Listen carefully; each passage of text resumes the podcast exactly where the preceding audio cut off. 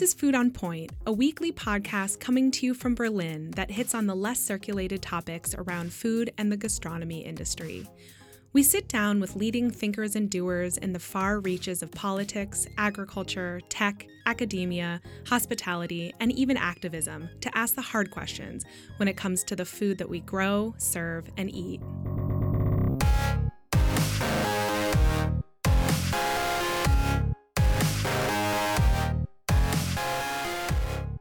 Theme this month is called The New Age of Agriculture, where we look at ways people are combating climate change, disrupting the destructive effects of conventional farming, or innovating new methods for a brighter food future for their community.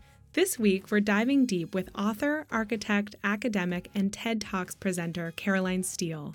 Her book, Hungry City How Food Shapes Our Lives, examines how humans have shaped our lands and our cities, and how we can build our cities in the future to feed our ever growing population, symbiotically relying on our local farmlands. Caroline hardly needs an introduction because her wide sweeping work speaks for itself, plus, her warm, humorous, and wisdom rich character precedes her. Here's Caroline in my interview, where you can hear for yourself the rich, vast, and profound nature of her work, and it will no doubt shift the way you view, buy, and eat food for the better.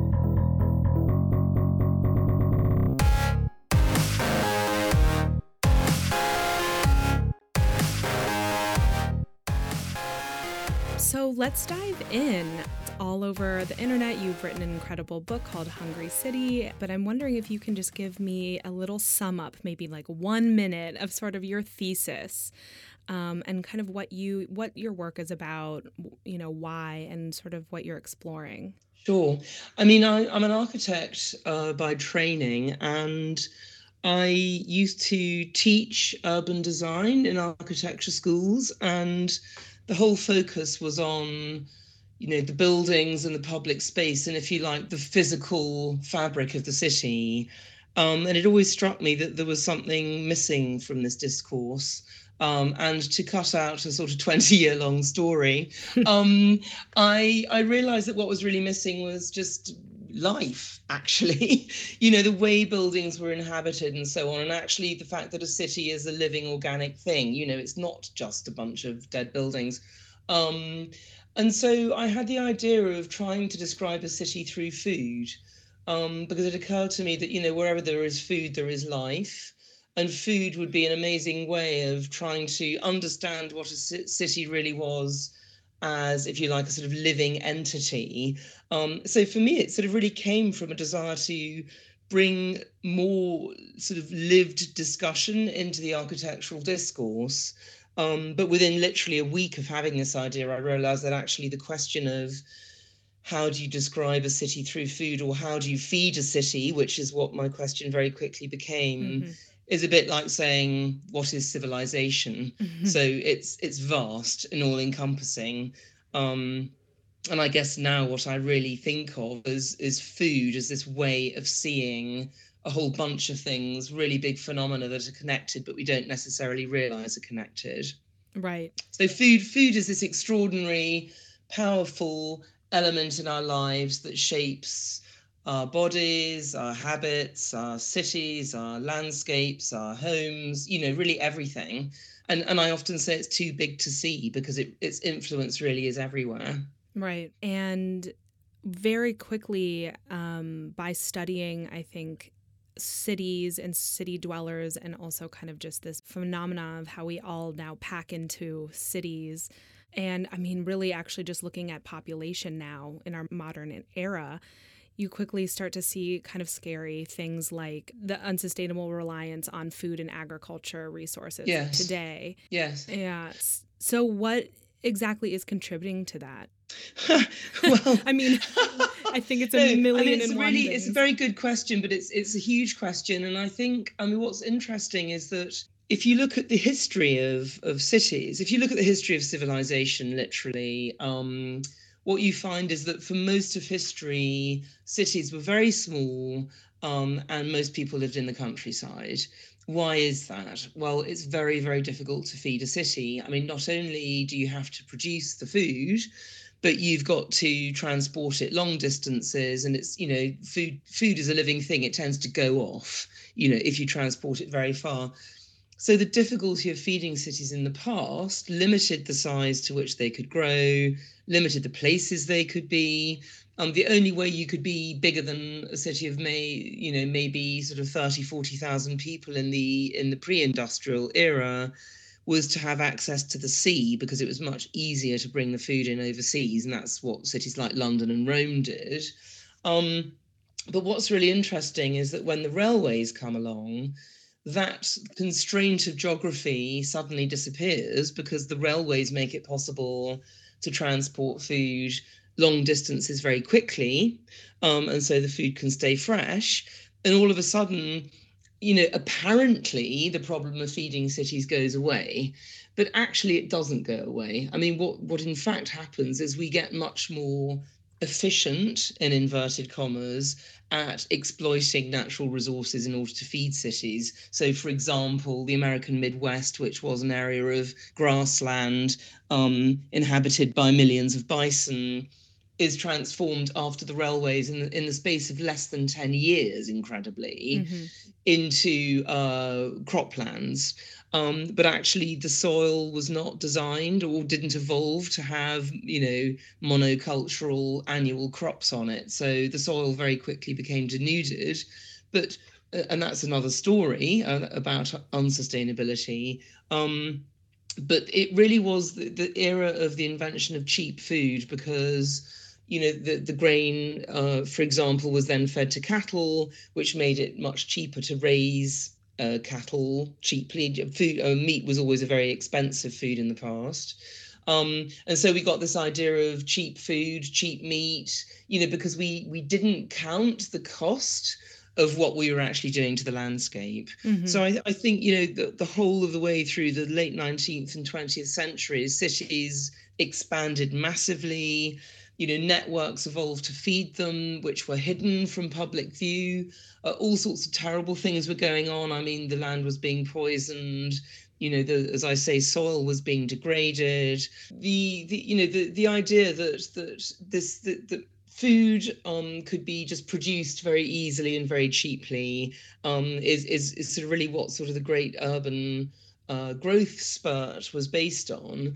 And I think what we're now beginning to see is the the effects of that. You know, the results of that. Um, way of farming and it turns out that it's it's the reverse of sustainable and it's the reverse of cheap so it, it's very very interesting kind of evolution we've been through i think and and now you know it's very clear that actually feeding cities is fantastically difficult still mm-hmm. um but we we externalize the true costs. Yeah.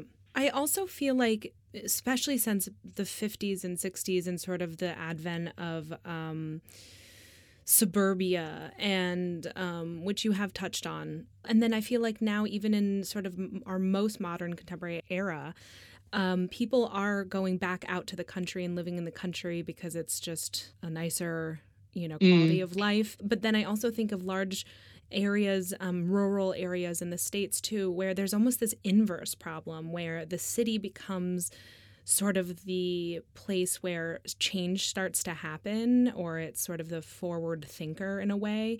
And then these very rural areas are really the ones depending on packaged foods in a lot of ways. I mean, it's a, again, this is a huge generalization, but you, have you noticed that also? Yes, I mean, I, I, I, think you know you raised several very important issues there. I mean, I mean, one of the things that I like to do through food, or, or, or food allows you to do as a medium of thinking, is to ask big questions such as, you know, what what is a good life for a human? You know, what do we actually need, and what implications does leading a good life have for the way we inhabit landscape, for example? Um, and I often like to refer to Aristotle's term of political animals. You know, so Aristotle calls the human a political animal, and, and what he means by that is that we're social beings. In other words, we need to be with other humans in order to become you know ourselves effectively. Mm-hmm. um, but i love the fact that the term is political animal and the animal side of us actually means that we need contact with nature and the natural world uh, and of course nature if you like is where our food comes from. And actually there's lots and lots of studies now that are sort of reaffirming what we sort of knew anecdotally already which is that we feel better when we're close to nature. Um, not to put too fine a point on it so you then have this kind of if you like to think of a landscape um, and and sort of almost imagine it like a board game. You know, how as humans are we going to inhabit the landscape? We have a dilemma because we want to be close together in order to have all the advantages of that, and a city is obviously what results out of our need to be together mm-hmm. you know and we we create culture we create civilization poetry art fantastic buildings you know the pinnacle of society of civilization comes from that phenomenon mm-hmm. but the more we cluster together in order to be together the further and further away we get from nature and from our sources of sustenance so there's a tension there mm-hmm. and i mm. call this the urban paradox you know the urban paradox is that although we're drawn to cities for all the reasons that you mentioned, you know, that, that we we're smarter when we're together, you know, we can do more. Um, we actually need nature as well. And and there's no ideal solution to this because, you know, if you like at the one end of the spectrum, you've got mega cities like Tokyo with 30 million people living in them. And at the other end, you've got sort of living in nature, which is obviously where we all came from as hunter gatherers and so on. And neither of those is an ideal solution to our problem. So it seems to me that it would be, as it were, logical in a way to start looking at sort of solutions somewhere in the middle. You know, in other words, cities that are big enough to allow you to, you know, in, have a symphony orchestra, for example, but which also don't completely exclude nature. You know, so I mean, I think suburbia is a very interesting phenomenon in that you know i mean its low density doesn't really achieve either of its stated aims in my view. Um, but i think we we should work with suburbia because there's a heck of a lot of it. Yeah now. Um, yeah and actually sort of making you know if you like intensifying parts of it to give more of a sort of the possibility of what you know what cities themselves really do offer and then actually making making it more productive as well. Right. Um so there's a lot of i mean one of the ironies of of urban development in general is that cities are always built in fertile areas because you know again historically if you were going to found a city you had to make darn sure you could feed it first. Mm. and that meant building in the most fertile possible areas which is where, why many of the great cities in the world for example are on river deltas. Right. But of course as the city expands it's building over the, the, the good farmland right. you know. So that that's a problem. Right. Yeah. So if you like it's a kind of geometrical problem which is to do with how we as political animals dwell on the land. And that's the dilemma in a nutshell. Yeah. And then you bring up the term that I think you invented, but Sitopia. Yes. Um, just if you, again, this can be found all over, but if you want to just quickly describe this notion bec- and, and sort of why, like where did that come from? Yes, I mean, actually, and again, it's a very interesting question, sort of leading on from what we were just talking about. So, I mean, for me, one of the most interesting uh, models for, you know, trying to answer the question of how humans should dwell on land is the Garden City. Um, and the Garden City basically is a proposal to limit the size to which cities grow and to surround them with productive farmland. Um, and I was researching that idea and many other sort of similar ideas, um, all of which are, if you like, utopian. In other words, they all try to come up with an ideal solution to the problem of how we should live. Um, and a lot of them talk a lot about food, and a lot of them try to solve this problem of, you know, how do you feed a, an urban society and so on. Mm-hmm. Um, and then I was reading, I think it was a Thomas More's Utopia, which is actually a very similar idea. Thomas More's Utopia which was written in the 16th century, was a kind of critique of London. He thought London was getting too big and too powerful, and he imagined this fantasy island where there were a series of self sufficient city states networked together. Um, and it was actually in the introduction to that book that I read that the word utopia uh, was a word that Thomas More deliberately invented as a kind of joke and it can either mean a good place uh, from the Greek word EU, which means good, topia, which means place, or no place from the Greek word spelt O-U, ou, topos. Mm. So utopia is a good place, but it's no place. In other words, it's ideal, but it can't exist. Mm-hmm. Um, and I remember feeling really depressed by this because I thought, well, you know, uh, I mean, utopia in a way is our, our best, longest, strongest tradition of trying to think in a multidisciplinary way about the problem of how we should live. And if it can't exist, we're screwed. You know, that's really bad news. Yeah. Um, but I thought, well, you know, all of these utopian thinkers, it's really interesting. They do talk endlessly about food but they don't really put food at the forefront of their thinking. You know, it's sort of they, they talk about communal meals, or they talk about everyone should farm. I mean, if, for instance, in Thomas More's Utopia, everybody was a farmer. You know, so the, the food's very present, but it's never the thing. Mm-hmm. And I just thought, how would it be if we actually made food the thing? You know, and actually said we live in a world shaped by food and how we then going to use food as a way of thinking about how we should live and how we should shape the world better? And I, I actually rang up a couple of friends of mine. One of they're both very um, august ancient greek scholars. And i said you know if if you were an ancient greek and you wanted a word that meant food world you know what would you actually call it? And they said well the greek word for food is sitos S-I-T-O-S. Um, so it would be something like sitos topos, but they said, well, that sounds ridiculous. So a Greek probably would never have, invented such a crazy sounding word. So he probably would have just called it something like Sitopia. And I said, oh, well, you know, could I have? Could I, I have could that? I use Sitopia? and they said, yeah, no, that's probably cool. So I, you know, I got got the blessing of a modern day ancient Greek, as it were. Yeah. Um, and I very, very hesitantly put forward this word because the whole idea of, of Sitopia is that it is a multidisciplinary way of thinking about the world and how we live and how we inhabit space. But it's it's already exists. We already live in a Sitopia, just a very bad one, mm-hmm. because we haven't consciously shaped it through food. And in fact, we don't value food. We think food should be cheap. So by definition, we live in a bad Sitopia. But but actually, Sitopia is a practical tool because if you do value food and you do start to shape a better Sitopia, actually you can do all the things that the utopians were talking about. Yeah. So an ideal Sitopia is utopia. Mm-hmm. So if you like, Sitopia is a kind of a working, practical version of utopia. and thank you for finding that. We need that practical side of it. Yes, um, absolutely. Yeah. And with that said, um, the Garden City um, concept, though, I mean, can that work in a modern day? I mean, can that Absolutely. work Absolutely. Yeah. I mean, you know, what's really, really fascinating to me, and I mean, you know, you, you see these kinds of ideas evolve and go around the world and be reimagined and so on.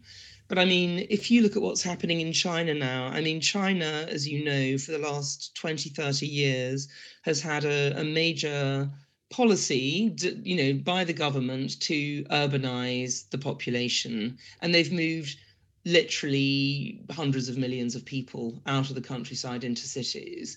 They're now starting to see the problems with that. And to my amazement, I discovered recently that actually the Chinese are now exploring almost the identical same idea as the Garden City. They're trying to put urban centres back in the countryside to encourage people to go back and live in the countryside again, yeah. which is precisely what Ebenezer Howard was doing with his Garden City. I mean, he, you know, it was actually in response to the fact that there was a, an agricultural depression um, when, you know, in the sort of late 19th century in Britain, caused in fact by the Chicago, the cheap grain from Chicago, which is precisely what I was talking about earlier on. Um, and London was full of uh, rural migrants who are out of work and just living in appalling slum conditions. And he said, you know, we just need to generate work and we need to get people back into the countryside again. You know, people need urbanity and rurality. You know, he really saw that. Mm-hmm. Um, and the idea was to create new urban centres in the countryside that would provide, you know, all, all the kind of uh, facilities of urbanity um, and encourage people to go and live there again and create these kind of these self uh, self-sustaining communities really in the countryside. So so the point i'm trying to make is that you know the, it, not only is it potentially relevant for modern life it's happening right. in places like china. And you know the, the government in britain also actually announced plans to create some new garden cities about two or three years ago um, but they don't really understand what garden cities are, so they're not really doing it properly. Um, right. Um, surprise, surprise. Yeah. Um, buzzwords. Surprise, you know, surprise. but they're just really commuter towns. Whereas the whole idea of the garden city was that it would have enough scale and density to actually operate as a semi-independent community. Mm-hmm. Which, in and of itself, I mean, that is the definition basically of sustainability, correct? Yeah, yeah, absolutely. Yeah. So, kind of in a nutshell or more tangibly, basically the aim is to have the urban city or urban wasteland sort of symbiotically connected with the, its own land. Yes. Sort of the easiest definition. But what needs to happen politically as well as socially to kind of get this in place today? Um, well, I think you know it, it's it's important to say that um, I don't think there can ever be completely self-sufficient communities. You know, I think the idea is to move towards more local, more seasonal, more symbiotic, you know, more connected, and so on. Mm-hmm. Um, but actually, what you're up against is a kind of uh, a global system now, which is extremely powerful. I mean, uh, you know, again, I think the sort of it's very interesting to trace the history um, of how you know the industrialization of the food system, which came with the railways, as I was mentioning earlier. I mean, two other key things happened. I mean, I mentioned one thing. I mentioned that cities started to grow exponentially. The other two things that I should have mentioned is that historically, um, the food supply was actually controlled by city authorities. And in fact, it was always seen as their most important uh, role was to control the food supply. And for that reason, the trade of food was always conducted visibly, sort of out in a market, and it was actually illegal to trade food elsewhere. You know, so you have a food system that was in the center of the city, controlled by the authorities, and visible. Mm. And what happens when you move to uh, an industrial system is that all of those things disappear one by one. So the first thing is, as I say, cities grow very rapidly, so it's no longer possible to have all food being traded from just one central open space. So you get the deregulation of, of, of food trade. Secondly, food becomes invisible because it had been in the market and now it goes into specialized uh, food distribution networks that are effectively invisible. And I don't know about you, but I mean, if you've ever tried to get into a supermarket regional distribution center, it's a bit like trying to get into a military base. I mean, they are absolutely secretive. There is no way you can get into these places. Wow. And last and very much not least, politicians who always hated having to control the food supply because basically it's a thankless task. A because you can't control it and b because people don't like being told what to eat. Um, they they lost they deliberately gave uh, gave the authority to the new food industries to take control of food. So they, they politically they lost control. Um, and so all the phenomena that we're dealing with now um, include a fantastically uh, bonkers uh, uh, global system where, for example, because of economic constraints, you know, you can have um, real life situations like prawns, fresh prawns being fished on the Scottish coast in Britain, being flown to Thailand to be shelled and then being flown back to be packaged. Yep. And then, you know, I mean, this kind of insanity, which is to do with economic logic. Yep. You have fantastic consolidation in the food system. So, consolidation is basically uh, very, very few players owning the whole process. You know, so for example, I mean, I'm sure you know these kinds of statistics, but, you know, there are three major traders of grain who control 90% of global grain trade. There are three meat packers who, in the United States who control 90% of meat production, etc. They're mm-hmm. very, very powerful. And last but not least, as I say, these uh, companies, a lot of them have, you know, annual profits bigger than most na- national GDPs.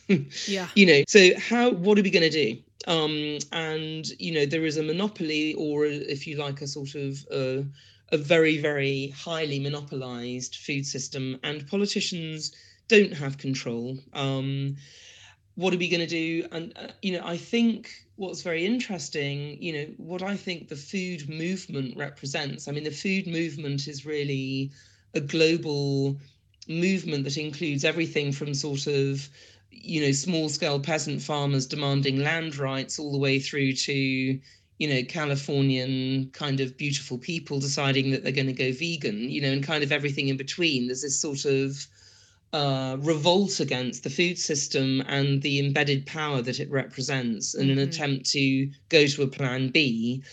And and very often what it really explicitly involves is embedding power in the people again you know so you either join the producer directly to the consumer with something like a, a, an organic box scheme or you have you know community supported agriculture which is people living in cities actually going to farmers and saying i'm going to pay you directly to grow my food for me. You know all these and, and a billion of other models which essentially try to you know circumvent this fantastically you know I, I, always say it's a bit like the trunk of a tree. If you imagine that you know producers and farmers are the roots of the tree and the consumers are the branches the trunk is the only thing that connects the roots to the branches and the trunk is if you like big ag you know and, and the consolidated power of the food system the big supermarkets and Nestlé and coca-cola and all of these huge players so if you don't want them to have power, and actually, by the way,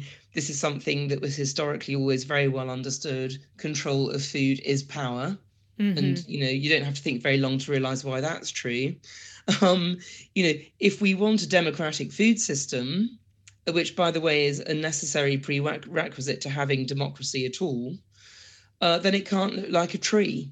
You know, it can't yeah. look like a, a, sort of monopolistic system so, so what you know, and obviously government legislation would help, but governments are very reluctant to act because they they're terrified of admitting that they don't control the food system and that, that they've completely lost the plot. Uh, and also, they know that they actually have no real power. You know, they rely on the supermarkets to feed people.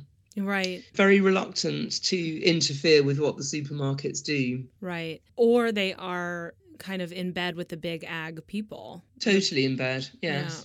Yeah. Sharing a duvet. Yeah. Totally. Yeah, exactly. yeah. I mean, another thing that's really happened, and by the way, before this gets too depressing, I do want to say that there is loads we can do. And the whole thing about food is that, you know, every decision that you make about what you eat makes a physical, real difference. So eat differently. Don't give your, you know, your food dollar or pound to uh, or euro to um to the wrong people right. you know support your local producers you know sort of support your local independent shopkeepers you know your local restaurants uh, you know good food. I mean you know eat well. Eating well means eating good food. Good food is food that was produced without slavery without despoiling a landscape without you know reducing biodiversity etc right. you know and you, you have to get much more political and aware about the way you eat. But I mean, it, it, it's very powerful when that happens. Uh, you know, and I mean, I think we're seeing it with with, for example, the rise of veganism in Britain at the moment. I mean, we have half a million vegans in this country now, which is off the scale crazy. um, but but you know, a lot of I mean, and it's been driven by different things. And I I don't, by the way, necessarily think that all the reasons are good ones, but um, it is partly opting out of the industrial meat system, you know, right. so it's partly a political act. And I think, you know, things will change. Even the big players will change if we stop buying their rotten products. Conditions in many cheap meat processing plants isn't, frankly, much better than it was 100 years ago. So I think, you know, the, the the, the invisibility of these production systems is a real issue. And of course, you know, I, if I'm struggling to feed my family and I'm busy and I'm hassled and everything, you know, getting all concerned about where my meat pie came from isn't necessarily going to be the top of my agenda. Right. You know, Yeah. and I do understand that. Of course, I understand that. But I think there is a sort of so we have a social responsibility, which means it's a political responsibility to to have a basic minimum standard, which is ethical and ecologically sustainable and doesn't treat humans like slaves and doesn't torture animals. Uh, and that would mean a really, really big shift in the food system. Right. I mean, cheap food shouldn't exist. It, do- it doesn't exist. It cannot exist. You know, I often say food is living things that we we kill in order to live. So it, it, it's precious. It's sacred. You know, treating it as cheap is like treating life as cheap. It's completely unacceptable. Right. So if you have a society based on cheap food, you have a bad society. And and the argument is often made, oh well, if food was more expensive, people wouldn't be able to afford it. Well, isn't that the problem? Isn't the problem that you have people in a society who are so poor that they can't afford to eat well? Right. You know, so don't make the tail wag the dog.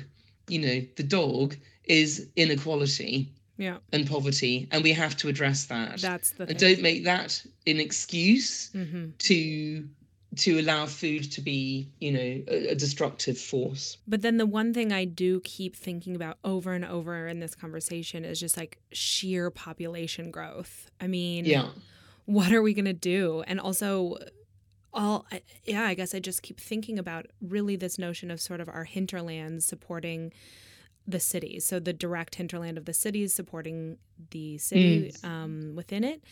But Mm. I also think like, you know, are we going to even have space anymore to be able to have that hinterland to support these cities? Mm, mm. I mean, really, really important question. Again, of course, um, I mean, yes, there are uh, too many people on the planet. That is absolutely true. Um, by the way, I do think uh, we could support this number of people leading good lives, but then you would have to sign up to my idea of a good life. Um, and my idea of a good life is not one where you basically upgrade your iPhone every two years. you know, so you know, so we. I mean, there are several very, very important linked points that you, you know we have to consider here. The first is the population growth. It is catastrophic. It's it's arguably the biggest problem we face at the moment. Um, and it's a lot of it is to do with a, a sort of evolutionary curve that all populations go through um, from you know sort of early development and agriculture and so on uh, through to if you like a sort of highly evolved post post industrial society like ours and what we know is that when people have basic life security you know basic means of income access to healthcare education etc the population growth falls off the cliff you know to the extent that actually in the eu now our main problem is under under growth of population right. so what we have to really address globally i believe. And I, and I think one of the things that a lot of these issues lead you to eventually realize is that we need much more powerful systems of global governance. In the west we need to stop consuming and go to a much more circular economy. And there's many many very very respected powerful economic voices who are agreeing with this now uh, and in the rest of the world, we actually need people to reach a basic level of stability and and uh, security, and, and then the population will naturally fall off.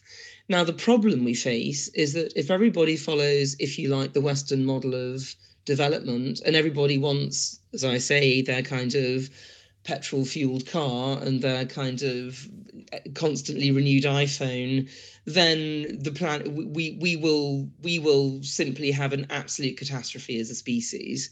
So, in my view, what we need as a matter of absolute urgency is a new vision of a good life that doesn't, as I say, involve this kind of highly consumerist it has to be said, sort of capitalist mindset of constant economic growth being the, you know, the equivalent of, of, of a good life. Right. This then brings us back to the question of, as I was saying earlier, what does a landscape for human flourishing look like? Um, I actually believe, I mean, these, these, are such sort of enormous topics, but and I'm really skating over great areas very quickly, but we actually need to go back to a, a more making and mending society. And I think in order to live well in that kind of society, we do need people to have more access to nature. A lot more people returning to the land, a lot more people working in farming. So this this by implication, if you revalue food, if you internalize the true cost of food, that all of a sudden makes organic, local, artisanal, seasonal uh, seem like the very, very good bargain that in fact it really is we can feed the world this way. I mean, it's it's very very uh, normal for people with vested interests in big ag to say that we cannot feed the world organically. It's absolute bullshit. But it is true to say that we can't live like we do now and feed the world organically. Mm-hmm. Because if we're going to feed the world organically, but as it turns out, there's lots and lots of people who actually want to work in food, but they can't because we don't we don't pay enough for food to allow them to work in food. Right. But then I'm wondering also what about areas that can't provide um, sort of this hinterland um, city center symbiosis. So, for instance, with issues like growing seasons or, I mm. don't know, poor soil for um, proper agriculture or yes. even space or funding or resources and even some of this i even recall area like in my mind i'm thinking of even areas in maybe the third world as well in terms of not even having the yeah the funding or resources to do things like this yes well i mean obviously you know to, uh, at a certain point there are certain uh, chunks of land where we simply shouldn't be living. right. You know, if you can't feed yourself somewhere, then then we do have to ask the question, why are you living there? Right. Um, but then also you know, seasons, and I'm kind of thinking as well, of super short abilities to grow. I mean, of course there are greenhouses and things, but um, yeah, keep. Well, going. I mean, of course, you know, if you're talking about, for example, desert countries, you know, who where they exist because you know they have something that the rest of the world needs, aka oil. You know, the, obviously those those societies have existed on trade, and mm-hmm. I'm, I'm not against trade, but I am for maximizing uh, shall we say, local seasonal. Actually, ironically, that's one of the few places where vertical farming makes incredible sense, i.e., vertical farming or, you know, greenhouse, I mean, seawater greenhouse technology, the kind of technology that uses sun, sun power to convert seawater into fresh water that, that can then be used to grow crops. Mm-hmm. Um, that kind of technology makes a huge amount of sense in desert regions or region, you know, coastal desert regions, shall I say, which is what a lot of these countries actually are. But but you, let's actually sort of look at what it makes sense to import and right. pay proper money for, by the way, mm-hmm. and what actually we should be growing ourselves. Right. And it, also changing the way that we eat. Yeah, that's exactly. to exactly, match what the landscape can produce. I mean, this, we've got to get smarter about this and sort of let you know let the way we eat sort of allow the landscape to evolve in a way that just you know is good for us and good for the planet to use the cliche. But I mean, it's it's all the solutions are there waiting to be done. Right. And, and all our thinking and all our economic models are preventing us from just doing it. And also our, our habits, you know, our eating habits. Yes. But yep. So then what do we start doing? I mean, what are we going to do about it? And well, how do we start? I mean, I, I think a major thing we all need to start doing is is stop eating industrially produced meat. I don't believe that I, I think actually good meat does have a place in the food system, and especially if we're going to be farming organically actually it, it, you know animals play a very important role in in organic farming. Um, but you know we need meat that's raised ethically and killed well that has a good life and a good death. That makes meat a luxury.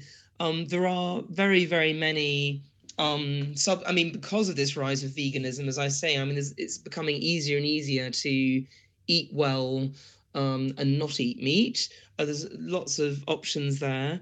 Um, try to channel your food pound towards the good and the you know you can decide what the good is for yourself. Uh, individually there's a huge amount we can do but i do understand that if you're struggling to feed your family then that is not something that's necessarily within your control or if you live in a food desert. So right. we need political action. There must be political action. Politicians can't just turn a blind eye to the food system anymore until we adjust, as I say, as a society, until society becomes more equal so that even those at the bottom of society can still afford to eat well. Right. So just think of food, think of every mouthful of food you put in your in your mouth as something that's going to affect you know is a political act to eat it's an economic act to eat and it's also our greatest universal daily opportunity for joy and pleasure um, and go for it. Right. you know e- eating well is just the, the most rewarding win-win thing you can possibly do.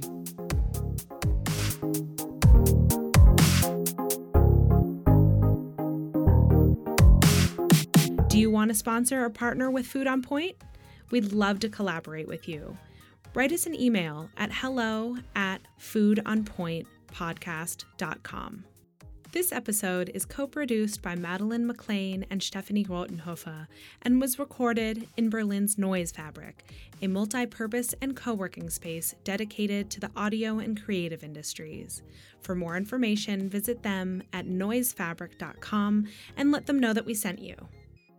We love hearing from you, and let's keep the conversation going on these vast topics. You can find us on Instagram at Food on Point or on Twitter at Food on Point One.